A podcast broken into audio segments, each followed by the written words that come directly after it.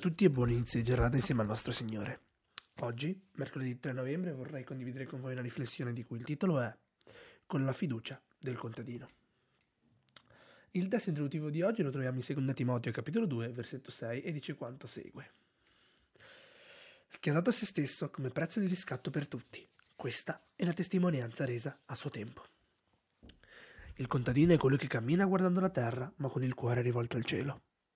Fa del suo meglio conosci i tempi, tiene il campo vicino, estirpa, ara, semina, coltiva, innaffia, pota e combatti i parassiti. Anche così si aspetta il massimo del Signore.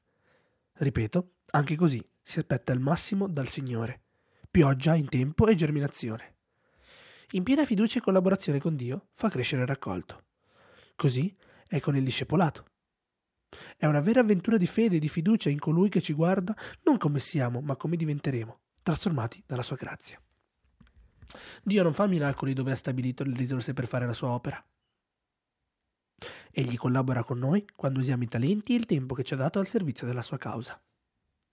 Se il contadino trascura di arare e seminare, Dio non farà un miracolo per contrastare le conseguenze della sua negligenza. Il tempo del raccolto trova il suo campo infruttuoso nessun covone da raccogliere, nessun grano da conservare.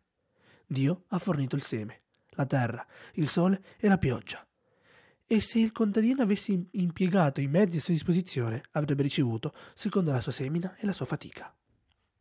Il verbo lavorare, usato nel nostro versetto di oggi da Paolo, nel suo, origine, nel suo originale significa lavorare fino allo sfinimento. Nei tempi antichi i lavoratori lavoravano duramente molte ore al giorno in tutte le condizioni atmosferiche, che fosse freddo, caldo, vento, tempesta. E fanno tutto questo con il pensiero che questo sforzo sarà ricompensato nel raccolto. Ciò che rinnova la forza e allevia l'usura è la speranza del raccolto. In un campeggio, un gruppo di Pathfinders ha posto a un pastore la seguente domanda. Se tu fossi Dio, faresti qualcosa di diverso? Il pastore pensò che la domanda arrivasse con qualche trucco e ritardò a rispondere. Alla fine disse di sì. Poi i ragazzi discussero.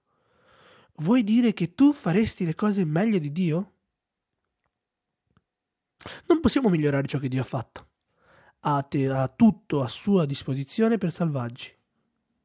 Ma ha bisogno di contadini che portino il seme, facciano la semina e raccolgano il raccolto. Ripeto, non possiamo migliorare ciò che Dio ha fatto. Non possiamo. Ha tutto a sua disposizione per salvarci, ma ha bisogno di contadini che portino il seme, facciano la semina e raccolgano il raccolto. Concludo con queste parole di Ellen White. Apprezzate così profondamente il sacrificio fatto al Calvario che siete disposti a subordinare ogni altro interesse all'opera di salvare le anime? Ripeto la domanda. Apprezzate così profondamente il sacrificio fatto al Calvario che siete disposti a subordinare ogni altro interesse all'opera di salvare le anime? Lo stesso intenso desiderio di salvare i peccatori che segnò la vita del Salvatore è evidente in quella del suo vero discepolo. Amen.